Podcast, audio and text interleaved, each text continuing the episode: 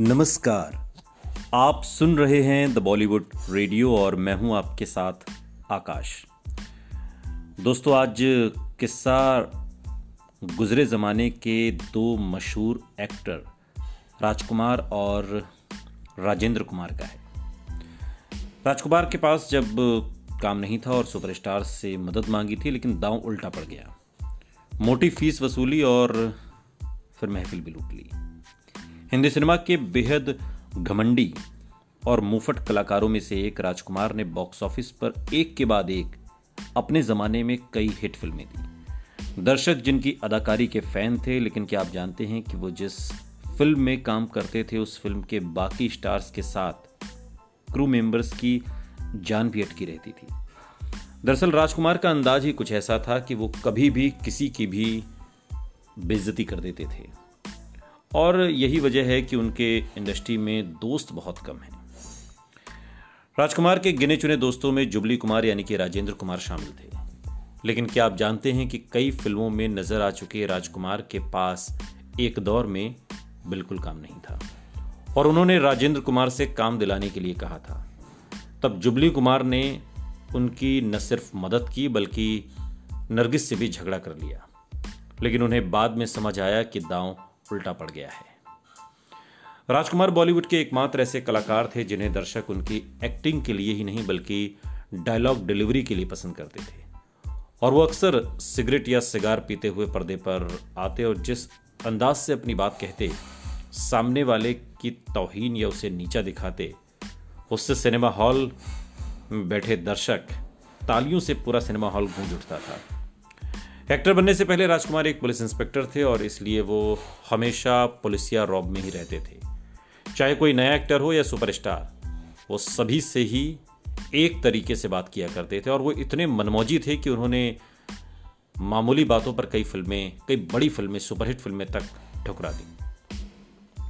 उनकी छोटी फ़िल्मों में काम करके कई एक्टर सुपरस्टार बन गए। मसलन अमिताभ बच्चन को स्टार बनाने वाली फ़िल्म जंजीर धर्मेंद्र को चमकाने वाली फ़िल्म आँखें, राजेश खन्ना की super duper hit film Amar Prem, ये तीनों फ़िल्में पहले राजकुमार को ऑफ़र हुई थी। जंजीर तो उन्होंने सिर्फ़ इसलिए ठुकरा दी क्योंकि निर्देशक प्रकाश मेहरा के बालों में तेल की महक उन्हें पसंद नहीं आई। एक के बाद एक फ़िल्मों को मना करने के बाद अंजाम यह हुआ कि एक वक्त राजकुमार के पास कोई काम ही नहीं बचा। लेकिन गुरूर इतना था कि किसी और के पास वो जा नहीं सकते थे तो उन्होंने अपने दोस्त राजेंद्र कुमार से मुलाकात की और कहा कि, जानी, हमें भी कुछ काम दिलवाओ। ये सुनने के बाद पहले तो राजेंद्र कुमार चौंक गए। दरअसल उन दिनों राजेंद्र कुमार का सितारा बुलंदी पर था। लगातार उनकी फ़िल्में सुपरहिट हो रही थी। जब तक उनकी कोई नई फ़िल्म नहीं आती, तब तक उनकी फ़िल्म सिनेमाघरों में लगी रहती थी। और इसीलिए उनका नाम जुबली कुमार भी पड़ा। उनके पास इतना काम था कि उन्हें फुर्सत तक नहीं थी। साल उन्नीस में निर्देशक श्रीधर ने दिल एक मंदिर बनाने का फैसला किया। इसमें उन्होंने लीड एक्टर के तौर पर राजेंद्र कुमार को चुना। इसमें दो हीरो थे। तो राजेंद्र कुमार ने दूसरे हीरो के रोल के लिए राजकुमार की सिफारिश की और उन्हें साइन भी कर लिया गया। इस फ़िल्म के गाने शैलेंद्र और हसरत जयपुरी ने लिखे थे और शंकर जयकिशन ने सुपरहिट धुनें बनाई थी। फ़िल्म के गानों की आवाज़ मोहम्मद रफ़ी और लता मंगेशकर के अलावा सुमन कल्याण और मन्ना डे ने दी थी। दिलेक मंदिर की शूटिंग के दौरान श्रीधर को यह पता चल गया कि राजकुमार आखिर चीज़ क्या है। उन्होंने सोचा था कि राजकुमार के पास अभी कोई काम नहीं है तो वो कम पैसों में भी काम कर लेंगे। उनका मानना था कि राजकुमार का एहसान, राजकुमार पर एक तरीके से वो फ़िल्म देकर उन्हें एहसान कर रहे हैं और इस फ़िल्म के लिए शुरुआत में राजकुमार की फ़ीस पचहत्तर हज़ार रुपया तय हुई। लेकिन जब राजकुमार को यह पता चला कि राजेंद्र कुमार ने फ़िल्म के लिए चार लाख लिए हैं तो उन्होंने फ़िल्म की शूटिंग करने से मना कर दिया। और इस फ़िल्म की आधी शूटिंग पूरी हो चुकी थी।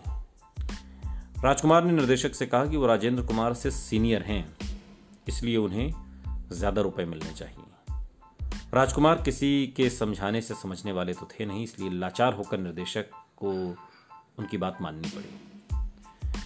राजकुमार के चक्कर में राजेंद्र कुमार ने अपने दोस्त नरगिस से भी संबंध खराब कर लिए। इस फ़िल्म में राजकुमार वाले रोल वो सुनील दत्त के लिए चाहती थी और नरगिस ने भी निर्देशक से बात कर ली थी और निर्देशक भी राजकुमार को निकालने के लिए तैयार थे, लेकिन राजेंद्र कुमार ने साफ़ कह दिया कि अगर राजकुमार को निकाला तो वो ये फ़िल्म नहीं करेंगे। जब नरगिस को ये बात पता चली तो उन्होंने राजेंद्र कुमार से काफ़ी कहा सुनी भी हो गई थी और कई सालों तक दोनों ने एक दूसरे से बात नहीं की। बहरहाल, जिस राजकुमार के लिए राजेंद्र कुमार ने सबसे लड़ाई लड़ी, वो उन्हीं पर भारी पड़ गया। कैंसर पेशेंट और मीना कुमारी के पति के किरदार में राजकुमार ने ऐसी लाजवाब एक्टिंग की कि दर्शक वाह वाह करते रह गए।